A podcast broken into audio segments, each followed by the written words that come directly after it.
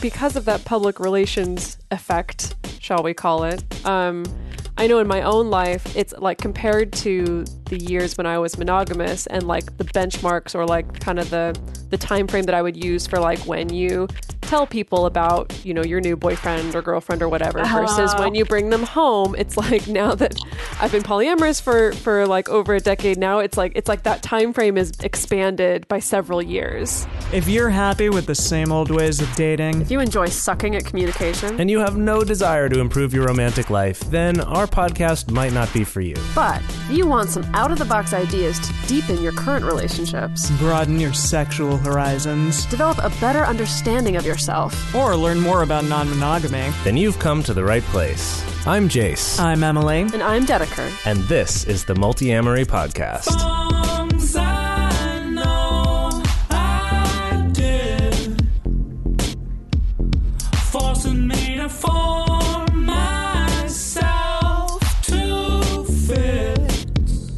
On this episode of the Multiamory podcast, we're joined by Kathy Labriola to talk about her upcoming book, The Polyamory Breakup Book.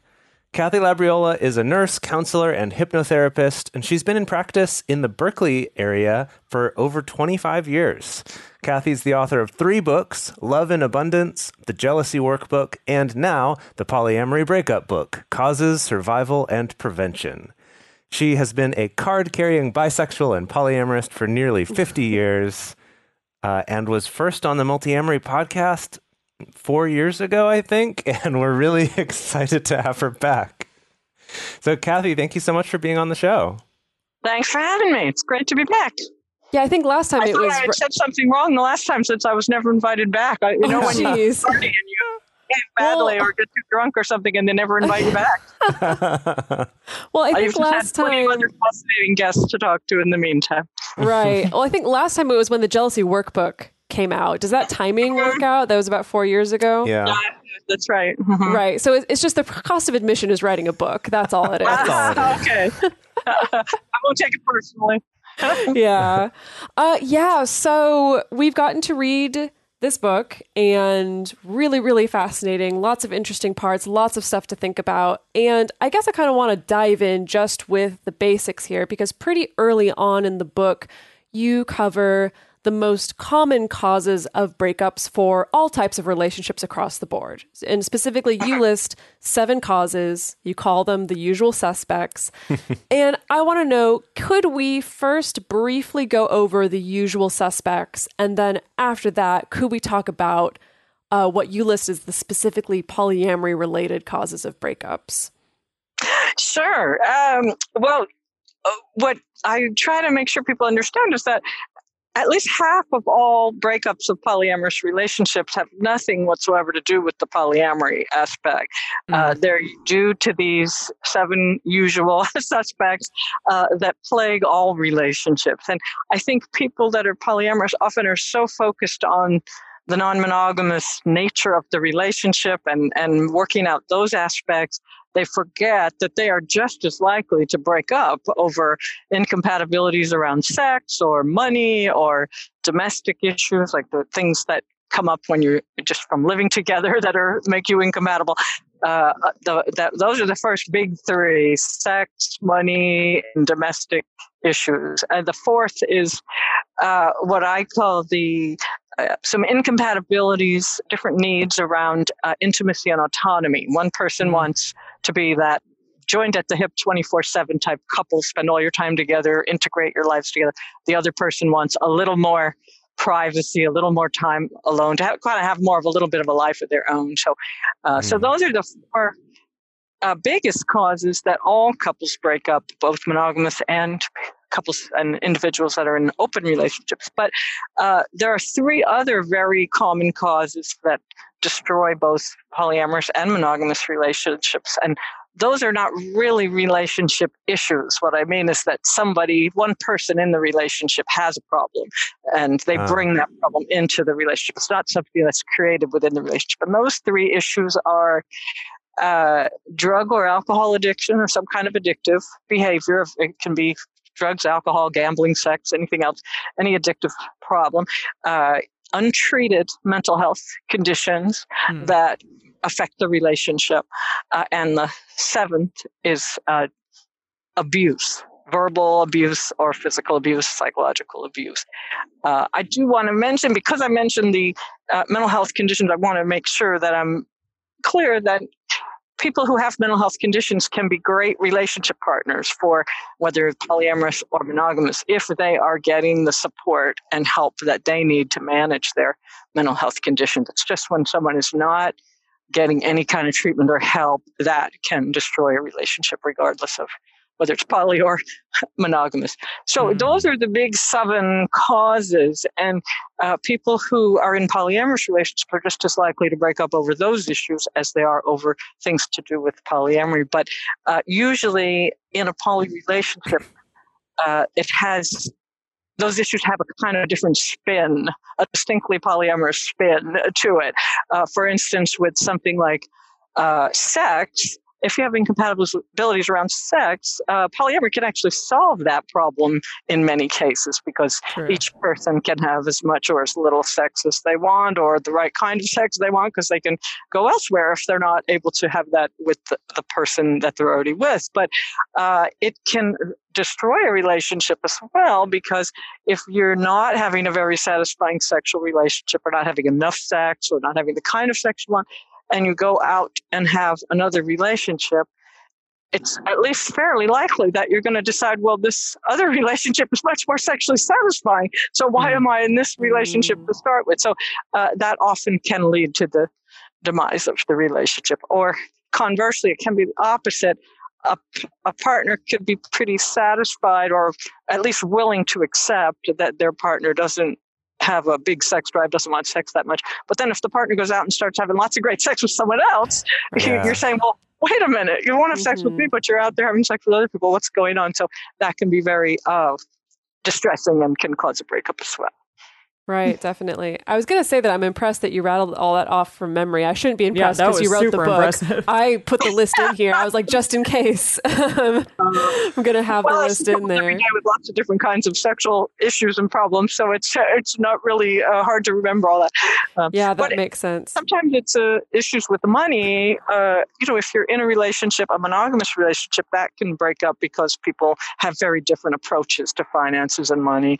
But yeah. it can be there can be kind of a poly spin on it if it's a polyamorous relationship that usually a partner's already unhappy about the way their partner handles money, but then that person is going out and spending money on another relationship, or mm-hmm. they're not working that much and not making a lot of money, but yet they're spending a lot of time on this other relationship, and it, can create a big tension in, in the relationship and cause a breakup it's interesting you don't include in-laws in this one because like i've heard like family of origin or you know people like that being a potential breakup thing in relationships in general but that isn't here and i i mean i really agree with your seven so that i just found it interesting that that's not one of them in addition mm-hmm. well the way that uh, in-laws and family members have tended to cause problems is usually they don't approve of the polyamorous relationship in the first place. And so often uh, people are so estranged from their uh, families and in laws that those in laws can't really cause them much problem because they're not really having a close relationship anyway. Uh, the the only time that has I've seen that destroy relationships are uh, I work with some people that are in my age group, which is you know quite a bit older than you are, but uh, we're dealing with the elderly parents with Alzheimer's right. and like yeah. that. Uh, oftentimes, I've seen poly families and couples and triads break up over uh, one person believes that the family should take in their elderly relative with oh, yeah disabled or has Alzheimer's or something and needs to be cared for, uh, or that the whole family should provide financial support to f- support the elderly relative. And that can create a big problem because oftentimes when people, you know, get married or move in together as a poly triad or something, they are not really thinking about those things and they're not really talking about, well, what if what happens if the same thing right. happens sometimes with uh, in in my age group people some people have grown children who end up wanting to move back in, and then those the millennials. Other... What's that? those darn millennials all moving back in with their parents well, these days. I've most often seen it when uh, the grown children are married, but they get divorced, and suddenly. Mm. your daughter and her two kids think they should back in with you and your partner and your other partners potentially. It's that Right. uh, problem. Yeah. So it's Yeah, usually I a mean- divorce of the younger generation, and there's a divorce and children involved. So. Right. Yeah. Well, you mentioned, speaking of children, in the book, you also kind of talked about the money problems having to do with um, child rearing and like paying for childcare and things like that. A similar, in a similar way to caring for parents, where it's like, well, I just assumed the whole family is going to chip in for this childcare, whereas someone else might go, wait, like this, this isn't my kid. Like this is your financial it's not responsibility. my money. Exactly. It seems very similar, Well- whether it's parents or children. Yeah, and the I mean the worst possible situation, which I've seen unfortunately many times, is an unplanned pregnancy in a poly configuration. Whether you're living together as a group or not, suddenly one or more people are being expected to support a child financially, help take care of a child. Uh, one which, at least a few of them, had no role whatsoever in creating. Right. Yeah. Well, so before we move on to sp- speaking about the polyamory specific breakup causes, I, you know, and we kind of been talking about this a little bit, but I was wondering kind of of these big seven of the usual suspects, do you think that there are particular ones that are more or less likely to be exacerbated by polyamory or by being open? Uh, I think the I think the ones that are the most likely to really be made worse and possibly end up being sort of the last straw that destroys a relationship are sex, money, and uh, untreated mental health problems. Hmm. Because oftentimes, if if in a kind of stable monogamous relationship, uh, they're even if they are not taking a lot of action to care for themselves and their mental health condition, adding an outside relationship can create a huge amount of anxiety, depression, um, paranoia, irrational fears, and some sometimes some pretty bad behavior, unfortunately, uh, and it, that can really create a huge problem in a relationship. Right. But just so- Also, Yeah. are, are big because usually, as I mentioned before, already someone in the relationship is very unhappy about the sexual situation or about their partner's financial behaviors, and then that having another relationship in the mix just adds an extra layer of it where it becomes intolerable. Yeah. So you have those big seven um, potential reasons why a person might break up in a relationship, but then you also have four polyamory specific reasons. Can we quickly go into those as well? Yes, uh, those are uh, number one. Well, number one and number two both involve picking the wrong partners. No Mm. surprise there. but the first one, and by far the foremost polyamory reason, uh, polyamory related reason that poly people break up is uh, falling in love with a monogamist. And the second one is uh, getting involved with partners that want a different model of polyamory than you do. They're poly, but they just don't. They want some a different approach or a different style of, of relationship. The uh, third one is poor time and energy management skills and behaviors, and the fourth, uh, which seems to surprise people, that the fourth, the most, the least common reason is jealousy. I feel like I'm playing bingo right now. like thinking about my own breakup history, both on like I know, the right? giving Good- end and receiving point. end. I'm like, yep, that one, yep, yep, yep, yep, yep. you're checking those boxes. Huh? Oh yeah, oh yeah. Yeah, and I, I do want to make it sound like there's no jealousy in the other three models of you know where you picked the wrong person or where you uh, have bad time and energy management. But in those, uh, it, whether you pick a monogamist or whether you pick someone who wants a different model of polyamory or whether you have really piss poor time and energy management skills, uh, you're going to have a lot of out of control jealousy in those situations. But the jealousy in those pro- relationships is a symptom not the cause of the breakup. Whereas Mm. the first situation, that scenario, jealousy is the prime cause of the breakup. Hmm. Yeah. Right, yeah. It seems like a lot of these could really interlock and kind of get entangled definitely. with all these different multiple reasons that would just kind of like layer on top of each other. And I imagine sometimes it's probably like I feel like sometimes it's hard to point to one singular cause in these Mhm. situations that often these seem like these could all work together as like I want to say some kind of fucked up synergy could really work together with all these different causes to really make things spectacularly bad. Yeah. Yeah, it's never quite as simple as, oh, it's just one thing only. That's the problem.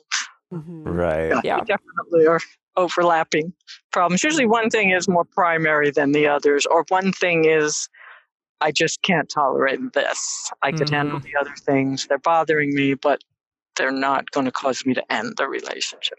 Right. So there is one thing that just becomes, okay, uh, this is a deal breaker for me. Yeah. Yeah, yeah.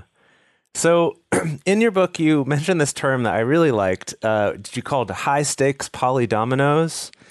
Yes. And uh, I guess Sounds can you- I- it sounds exciting, right? High stakes polydominoes, but but rather than this being like the thing you get to do if you're at the high roller table, this is a bad thing that we want to avoid, right? Uh-huh, uh-huh.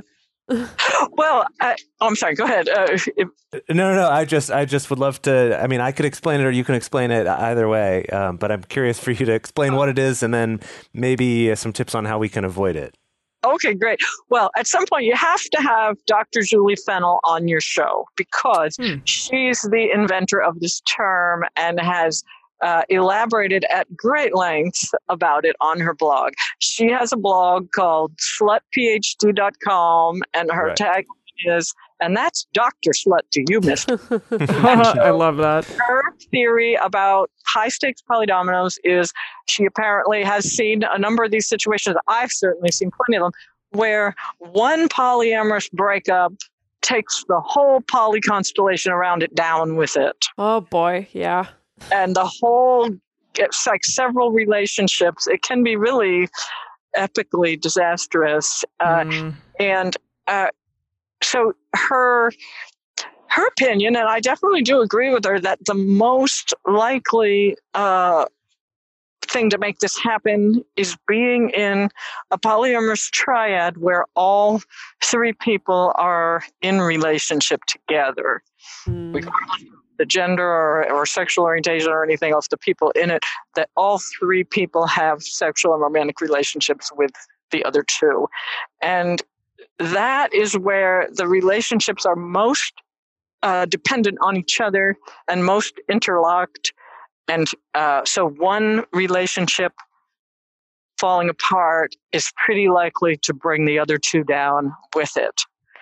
Uh, now, can can I ask uh, some clarifying question about that? So, in in your experience, you know, working with lots of different uh, triads and things like that, have you?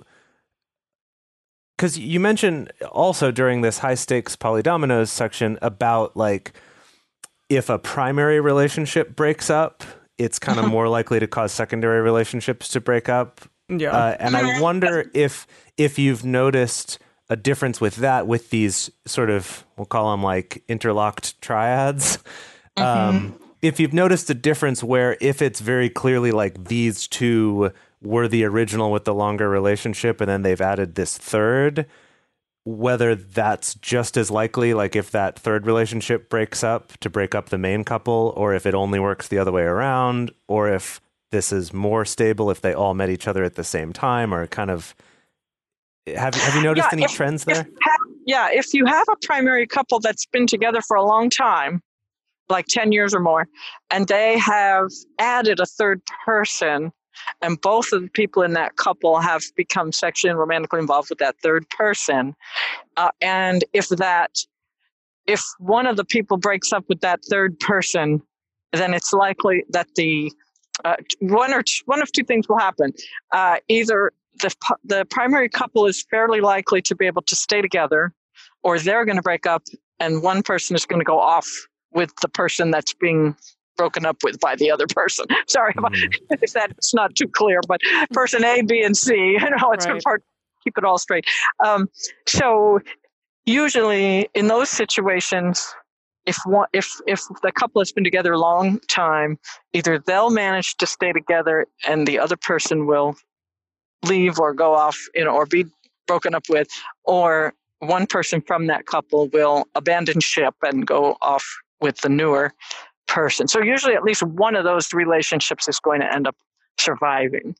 But if it's three people that have gotten together uh, in fairly short order, like the couple, maybe there's been a primary couple that's been together a year or two and they add a third person, that is much more likely to take the whole triad down and all three Mm. are likely to end.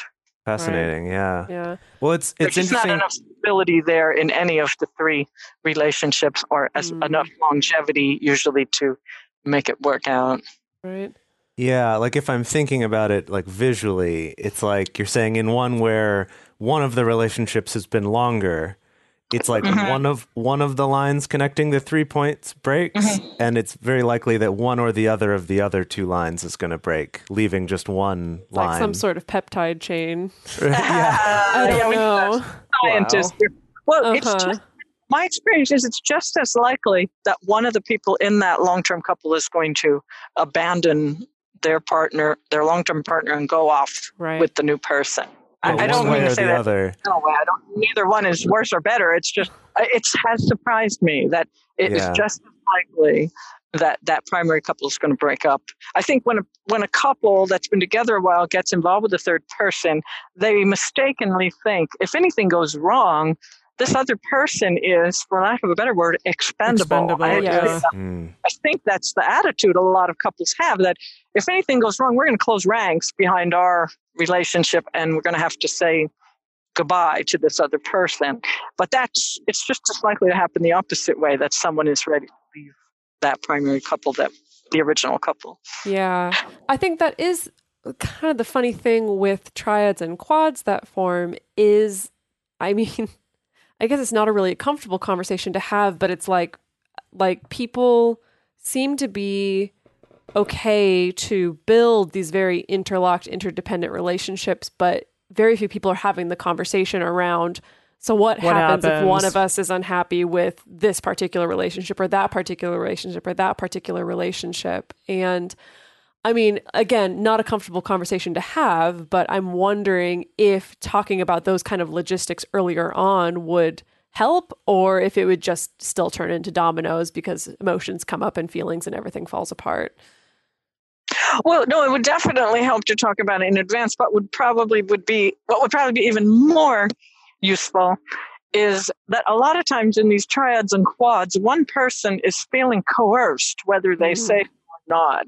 And it mm. would be even better if everyone would feel at choice to say, Yeah, I know my partner's madly in love with this person, and I know that they both would like me to jump on this bandwagon with them, but I do not feel romantically, sexually, emotionally drawn to this third person. There's a lot of pressure on that person because the two other people want this. And it's the same with quads when, because it's often two couples getting together. And usually, if there are two couples getting together, there's at least one person, and usually two, that do not want this, Mm. but they do Mm. not feel able to stay. They feel like, well, I don't want to be a poor sport and be the one that ruins the party. Everybody else wants this but me, you know, or they think everyone else wants. Usually, there's there's almost always one person and usually two because there are usually a- a couple people in that group in that grouping of four that are like madly in love or just madly in lust or they've got nre going like crazy Whoa. Right. and they're trying just by force of will to drag everyone else along with them. And I, Yeah. and Right. it's not like they're really saying, "Oh, I'm trying to force my partner into this." They just think, "Well, I'm so enamored with this person, you must be too, or they're so great. If only you would try this out, you, I know you would love them just Right. much as yeah. Yeah. so a lot of these situations that I see couple I see couples and quads who are in the process of breaking up or one person is trying to break off one of the relationships. Almost always they say, I never wanted this in the first place. Mm, Yeah. mhm. Sometimes the partner was, well, you didn't say that. And sometimes I say, yeah, I did. I definitely said many times, I'm not sure about this. I don't think this is a good idea. Um, I don't really want to do this. Uh, oftentimes they have made numerous attempts. They just haven't set a firm boundary and said, I am not going along with this. No, this is, I am not part of this. So, but Dedeker, in response to your question, even if all three people are pretty enamored and want to do this, or even if two couples really want to do this, uh, they should really talk about it beforehand like what happens if one of us wants to drop out of one of these or relationships or all of these relationships. How are we going to handle that? Especially this is especially true when people have sometimes you know one couple will sell their house and move in with the other couple and then mm-hmm. suddenly wow you're really stuck or one person is you know moving from another city to move in with a couple or something like that that can don't sign really, anything in the first year yeah. Yeah, definitely. I mean, especially now with so many more of these long distance relationships, people are moving, you know, quitting their jobs, selling their homes, moving away to another city or another state, and then they're just sort of doomed once they get there. They find, wow, mm this is what I signed yeah. up for. This is the story of the one. As a maintenance engineer, he hears things differently.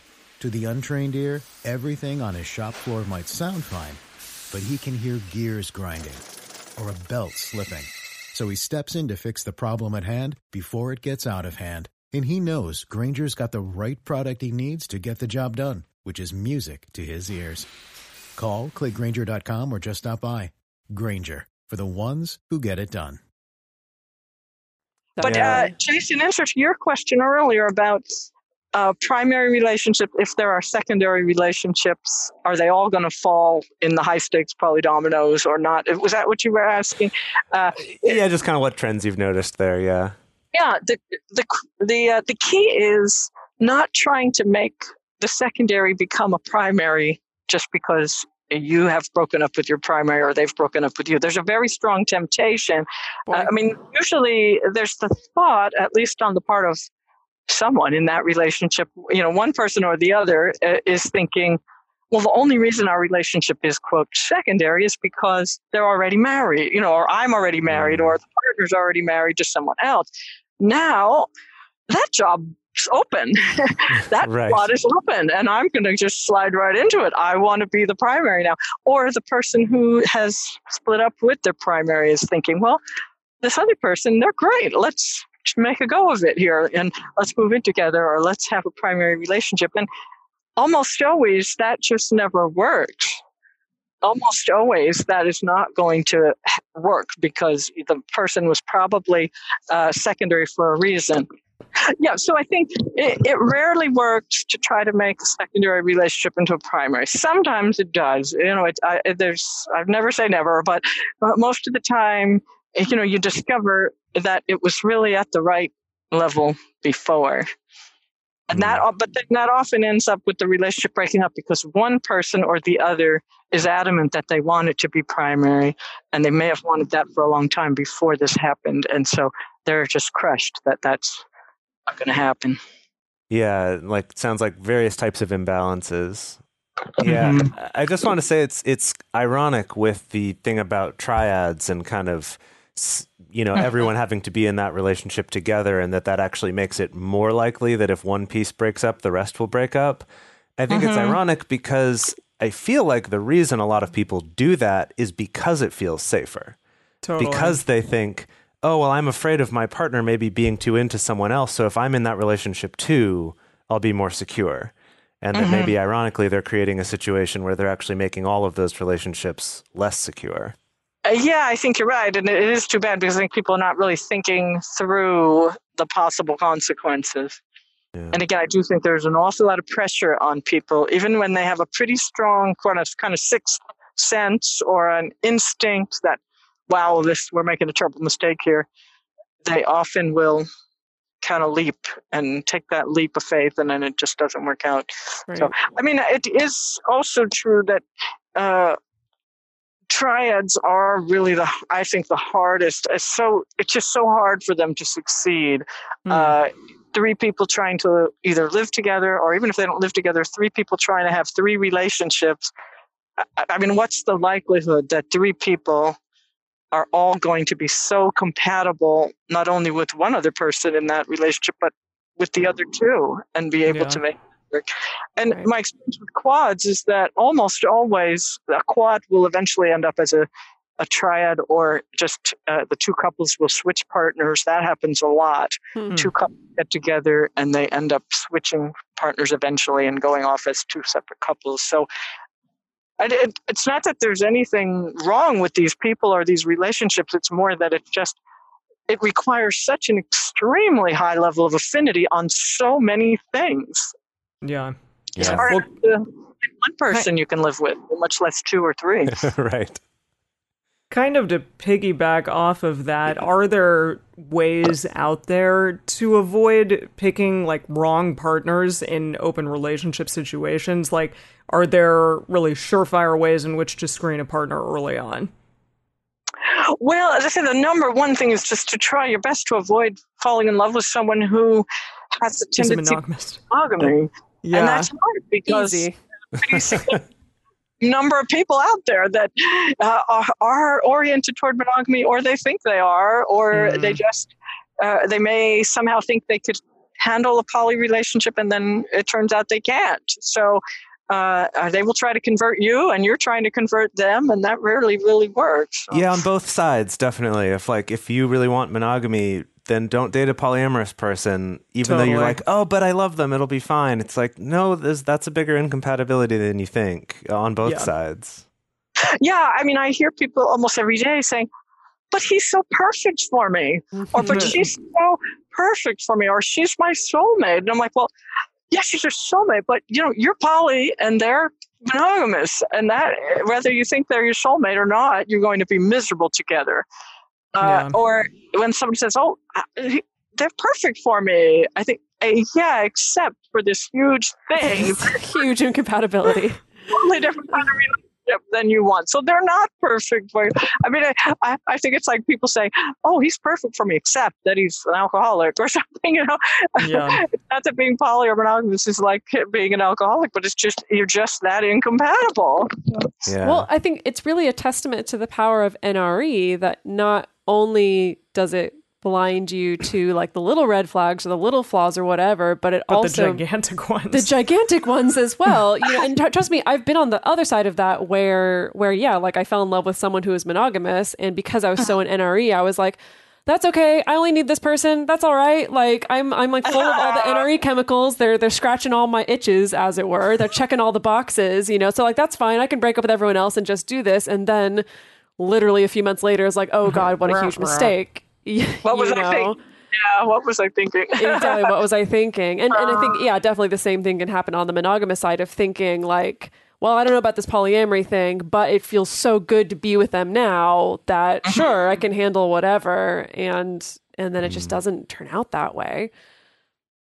Well, I do think too that uh, the confusing thing is that some people are what I call the bisexuals of the poly mono spectrum. Some people can be perfectly happy in a monogamous relationship and they can be perfectly happy in a polyamorous relationship at the with the right person or persons at the right time in their lives, whatever you know, in what in a particular situation. I mean, for some people it really is situational, but for some of us, like me, you know, I I am just polyamorous, and uh, there's not really anyone at any point at any time that is going to change that. And there Mhm. are some people that are truly monogamous, and no one's going to change that. But I think it's hard to tell.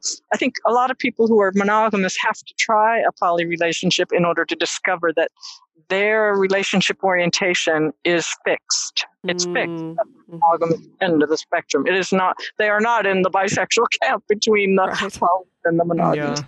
A lot of Yeah. people are. And how do you know, really? I mean, I think most people have to try it.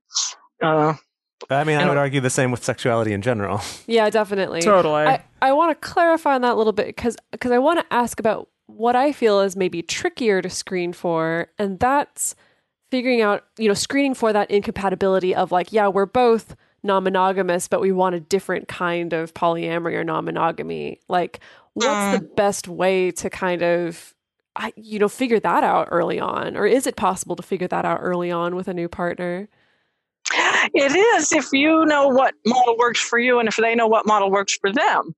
But oftentimes, either you are not sure or they're not sure.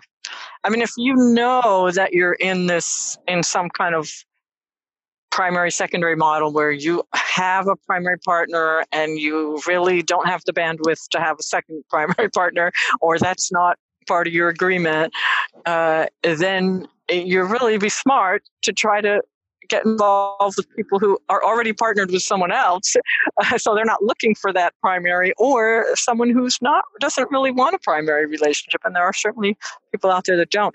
Uh, the place that I see the most people getting in the most trouble with the uh, wanting different models of polyamory is one person wants some kind of primary relationship, and that is not available in this particular model that they're in. They've hmm. picked someone who's already partnered, or they've picked someone who's wants relationship anarchy and is not looking for any kind of you know living together or primary or marriage type relationship so that's the that that's the problem i see the most there's someone in the configuration that wants a primary relationship and that is not available to this situation yeah. yeah. oh yeah. Been been been on all been different there, sides that. of that. Yeah. yeah. yeah. old, old, news.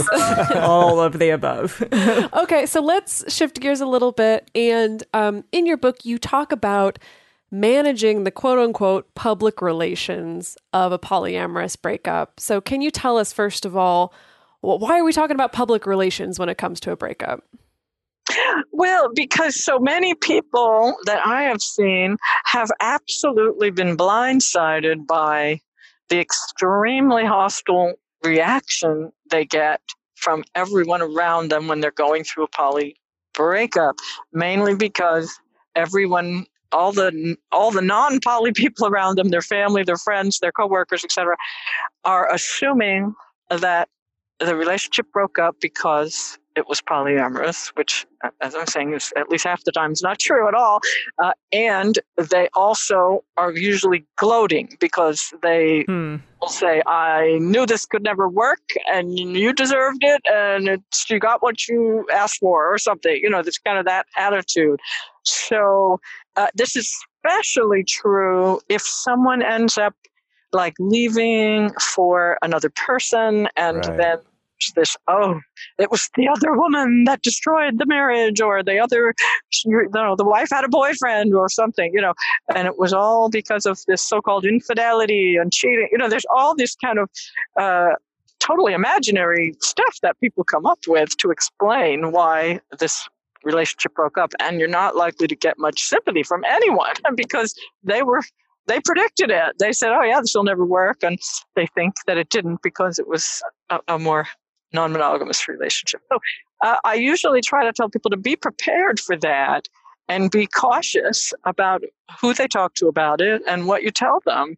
Certainly don't give them any ammunition to work mm. with, you know, to use against you and kind of uh, throw back in your face. So uh, I often also tell people if you're getting in a new relation, getting involved in a new relationship uh, with someone, don't tell your family and coworkers and everybody about it right away mm. because you know give it some time. If it lasts a year or more then it's time to tell people and then it's time to if you want to take your new partner home to meet your parents and all.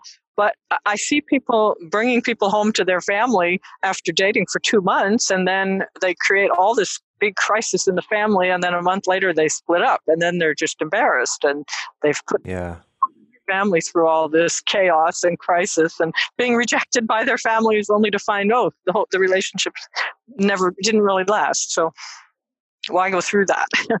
Why not yeah. just wait till you see this is really actually going to last? It's especially true for people who are new to polyamory. If they decide to come out to their coworkers and their families and then they decide a few months later you know this poly thing's really not for me. It's very embarrassing. Mm. you know you've exposed yourself to a lot of ridicule and abuse that was unnecessary. Right. Yeah. Absolutely. Yeah, I feel like because of that public relations effect, shall we call it, um, I know in my own life, it's like compared to the years when I was monogamous and like the benchmarks or like kind of the the time frame that I would use for like when you tell people about you know your new boyfriend or girlfriend or whatever versus uh-huh. when you bring them home it's like now that i've been polyamorous for for like over a decade now it's like it's like that time frame is expanded by several years you know? So it's like so it is kind of like yeah. yeah like what you were saying it's like well i'm gonna wait a year before i like tell someone. I mean not that i'm keeping in the secret you know but before it's like public knowledge that it's like yeah this is one of my partners. I'm gonna wait three years before they meet my family you know? Mm. Be, i think because of that because it's like it takes this extra time to kind of have that that sticking power and that social proof of like, you know, this is actually a thing. This isn't just some, you know, nutso polyamorous fling or, or you know, whatever people perceive it as. Well, and I think too that you're uh, if you if you're in a monogamous relationship and you bring the partner home after a few months, you're not likely to get that really like lack of approval and lack of acceptance from your family or your, if you bring them to your company picnic or something you know eh, they're going to probably like the person and approve of it and say oh great great you've got a boyfriend or girlfriend or whatever uh, but if you're not really sure about the relationship, and if you're, especially for people who are new to polyamory and they're not even sure this is really for them, they're very insecure. And then to be like ridiculed or rejected by a family or your coworkers or worry about possibly getting fired from your job over it, you know, yeah. why put yourself through that? I mean, you have to feel strong enough that you can defend yourself and mm-hmm. defend your decisions and your relationships. And if you're not that sure about this person yet, or not that sure that this relationship's going to last, it, it, it, it's really going to be hard for you to be to to really be articulate about defending your choices. Right. Yeah. Yeah, that makes sense. And I'm certainly not saying you should be in the closet or keep it secret or not tell anyone. It's just you know certain people that are that you can predict are likely to be hostile, which is usually your family and uh-huh. maybe uh, I, I, would avoid that uh, right off the bat. Yeah. So this is. Sorry, go ahead. Oh no, I, I just was gonna move on to the next question, but yeah, if you uh, had one last thing to say, go for it. Yeah, some people have really taken a, a, the initiative to take like a very proactive stance if they're going through a breakup to like even send out an email to their friends saying. Mm saying this is what's happening, trying to make it as neutral as possible. You know, you and your partner, even if you're going through an ugly breakup, you can agree on we're going to send this out to people or we're going to tell people this is the situation. And we just want them to know we're splitting up and we're trying not to badmouth each other publicly and you know but we agree we're we both will agree not to go on social media and you know vilify each other everyone yeah proactive stance so that you know you don't do anything you're gonna you know, regret later. For a long time now, we've been fans of adamandeve.com for getting sex toys or lingerie or accessories, things like that. It's uh, just a fantastic resource with a huge selection. And now, not only do we have a fantastic offer, but we also have a promo code that will work on adammale.com and evestoys.com, which are their sites specifically for LGBTQ audiences.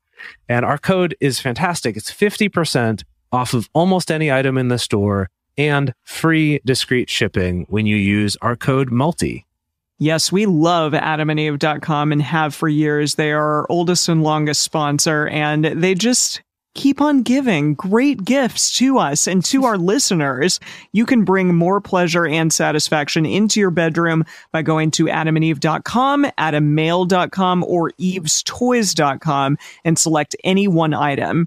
It can be, you know, an adventurous new toy or anything you desire, something fun, something sexy, whatever sounds good. So just enter offer code MULTI at checkout and you'll get 50% off almost any item plus free shipping. That's multi, M-U-L-T-I at adamandeve.com, adammale.com, or evestoys.com.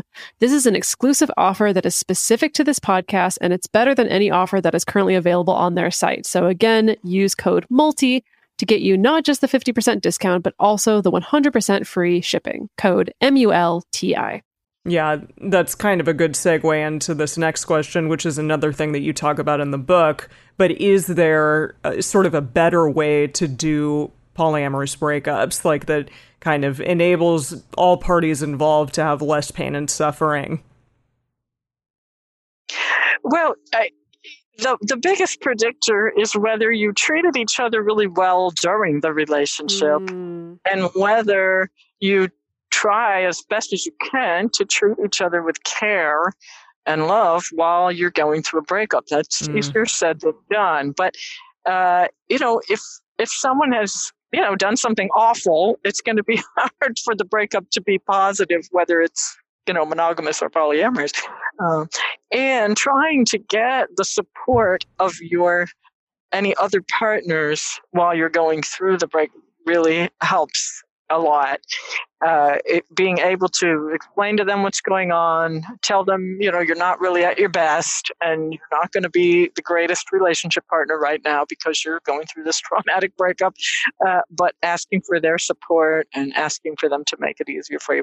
Uh, sometimes uh, when you're going through a breakup, you can get some agreement with your partner about you know, texting each other or letting each other know if you're going to be at a like a poly event or a party or something, so that you can decide if you want to avoid running into each other. Or sometimes people, I'm sure you've seen people do this, where one person will say, "Okay, well, I'm going to go to this event, you can go to that event," and you know, mm. while you're in the worst of the breakup. Yeah. Some people are also able to just transition more, a little more painlessly because they can do it slowly and gradually. You know, when you're in a mon- monogamous relationship, usually once you're starting to break up, you just kind of want to get it over with and, you know, move out and uh, whatever else you want to do, you know, give them back their underwear that they left at your house, all that stuff. Uh, but with a polyamorous breakup, it's kind of, in some ways, it's like, what's the rush? You know, you can gradually uh, do what is sometimes called graceful distancing. Just mm. say, you know, I like that. We are moving away from having a romantic and sexual relationship. We have other partners, and we're both moving more in the direction of making more of a commitment in those relationships or whatever's happening you know just deciding that you know we're just going to do this slowly and gradually so we can kind of not have any sudden uh, trauma in our lives. And for some people that works. Other people it's more like, no, no, I just got to get this over with. It's too painful. Yeah. Okay, so that does bring up a question that I think I encounter a lot with my own clients. Um, but I'm wondering what your opinion is on this. So, you know, I have a lot of clients, and I've done this myself many times in my life, um, feeling like it's necessary to have a very specific period of separation, whether that's we need to not text each other for a month or six months or whatever. And I'm wondering for you, do you, like which scenarios do you feel like that's a necessary thing versus which are there scenarios where you feel like that's maybe not as appropriate to do? Well, usually, if you're in a primary relationship where you've been living together, maybe you have children together, you've kind of had this dream of having a life together, and then you're splitting up it can be so painful that usually some period of no contact is needed in order to then shift to being friends. So it varies from person to person, but for most people that have been in this kind of any kind of serious or committed relationship, there's a kind of a grieving for like losing that dream that you had of having a life together and of having to give that up and shift to something else. Uh, a lot of people are able to then shift to a friendship. If it's very hard to go from being spouses or or you know partners in a big way to suddenly saying, okay, we're just going to be platonic friends and have coffee once in a while. it really doesn't happen so easily. But most people who are in what you'd call secondary relationships or that are less serious, particularly if they're not living together, often are able to just say, you know, let's just see each other a little less, and then maybe we'll stop having sex, and you know, we'll just kind of shift gradually over to platonic relations. A lot of people are able to do that without having that no contact period. What's your mm. opinion?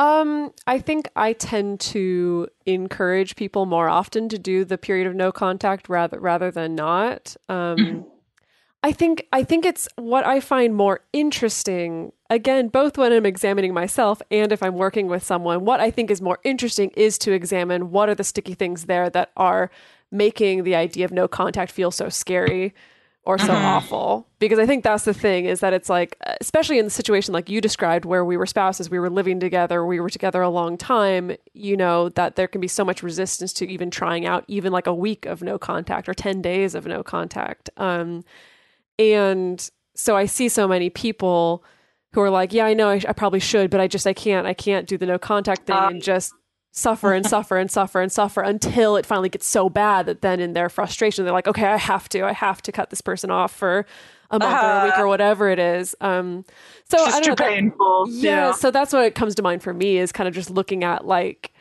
is there a way to help people kind of hack that to be able to kind of rip that band-aid off earlier rather than doing the whole we got to suffer through it until it gets so bad that I have to take this contact or take this period of no contact. But yeah, that's that's the stuff that comes to my mind. Well, I usually ask people are, uh, as kind of the litmus test for whether you should be in contact with your ex right now or not is can you actually change your expectations Oh boy.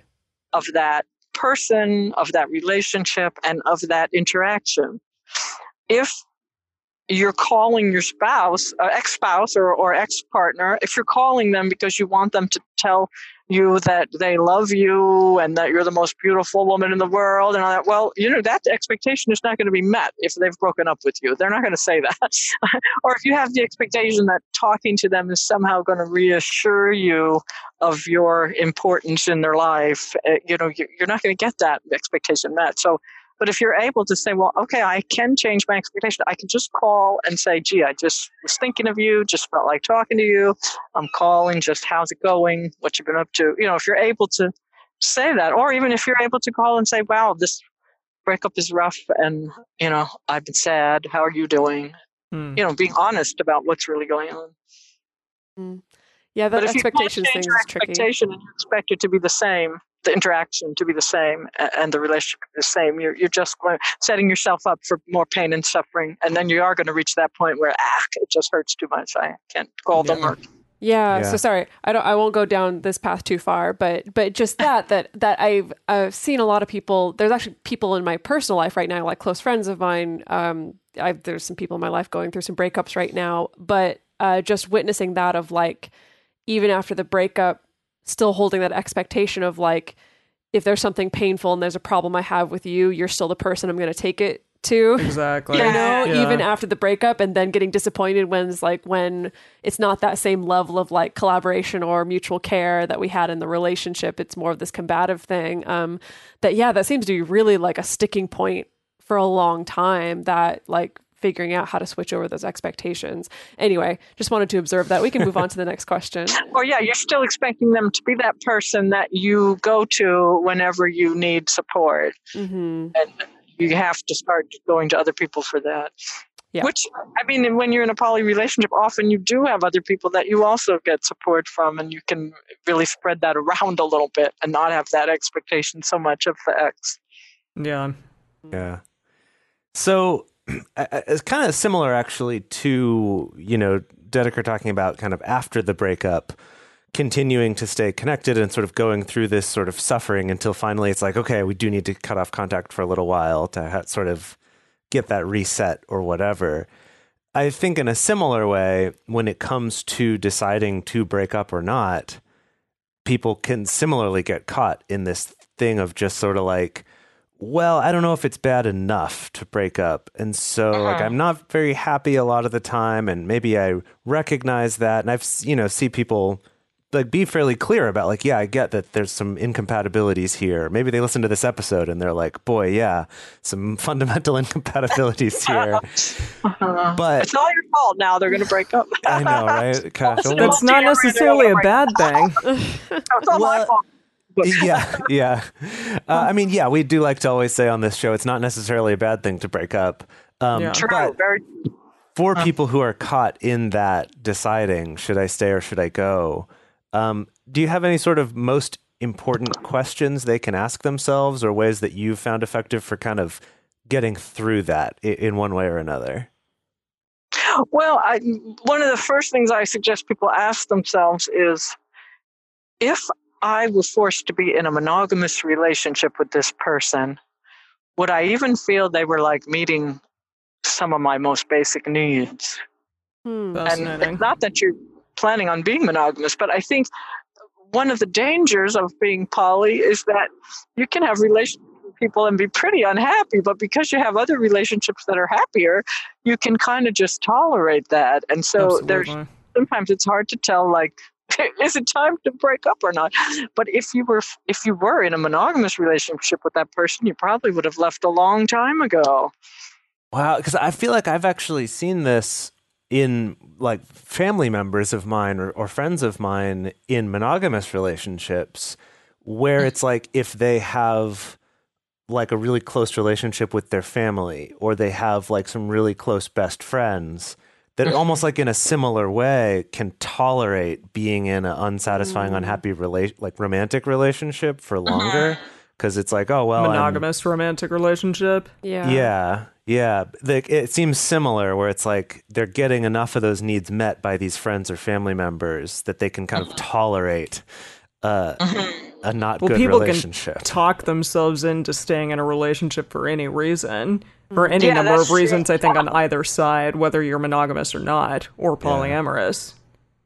That is true. I, I do think, though, for a lot of those monogamous couples, or you know that you're describing, uh, they are also benefiting from this huge amount of family and societal support. Mm. That their relationship is really strengthened quite a bit by that. Uh, whereas polyamorous people in that situation, if they already don't have the support of the family or friends or or coworkers and all that, they are more likely to be so miserable they will break up. They're not. They're certainly not going to disappoint anyone. A lot of these monogamous people, they're so afraid of disappointing their families or friends by splitting up, or you know, my you know, oh my fam, my in-laws love me, or I love my Mm. in-laws, or my family loves my partner. I, I shouldn't break up. And so I don't think we have that problem in feeling like we're going to let people down. Yeah, that's interesting because on one side or the other, it's like, you know, on the monogamous side, maybe people stay in relationships longer than they should because of that pressure. And maybe on the polyamorous side, it's like sometimes it's harder to make it last when it could because of that, you know. Polyamorous relationships are getting that pressure to break up. Like, you, you're never going to work. And monogamous ones are getting this pressure of, like, no, you have to make this work. Mm. Yeah, well, uh, you do sometimes see. I- I've certainly seen a few polyamorous people think, well, I'm going to stay in this relationship because I don't want my family to have the satisfaction That's of saying. true. Yeah, you're right. That's a really good point. Yeah. Yeah. I certainly, when I was quite a bit younger, I certainly saw uh, gay and lesbian relationships where the families hated them being gay and hated the partner Mm. because they were gay and yeah. would stay together longer than they should just because the partner was really the only support they had and they also didn't want the families to be right or to Yeah. lay yeah, them from the start. Yes, you Yeah. were all wrong to be. So that, I don't think that happens so much anymore just because gay people have so much more uh, acceptance in society now than in the past. Yeah. Mm. Yeah, that's true. That's interesting. So uh, this has been. Now, I a do fun- ask Yeah. to say what they what their uh, whether they would have stayed with this person if they were in a monogamous relationship. That's one sort of way of just looking at well, what are, what am I getting out of the relationship? Uh, you can and and what are the problems? But you can also just take a, what I call a relationship inventory. Just say, like, well, what are the good things I'm getting in this relationship? Mm. Uh, worth being in this relationship and uh, is this relationship more romantic or is it actually more platonic now or is Hmm. this a primary relationship now or do i want to shift it to being you know less primary do i want to some relationships you, you might be a lot happier and if you just didn't spend that much time with the person that and sounds funny, but that's beneficial. totally So true. true. Yeah. of being polyamorous, you can, you know, change the agreement with your Yeah. partner. You know, they may not be happy about being demoted to more being more secondary, or they might be like, well, yeah, that'd probably be fine. So, I mean, both people have to agree that less is much better, or less is at least as okay as as more in terms of time and commitment. Yeah, definitely. Definitely. So, this has been a fascinating discussion. Um, we could definitely talk about it for several more hours. But uh, before we wrap things up, can you let our listeners know where can they find more of you and where can they find your book? Uh, you, you can find more about more of me and more of my book on uh, my website, uh, kathylabriola.com.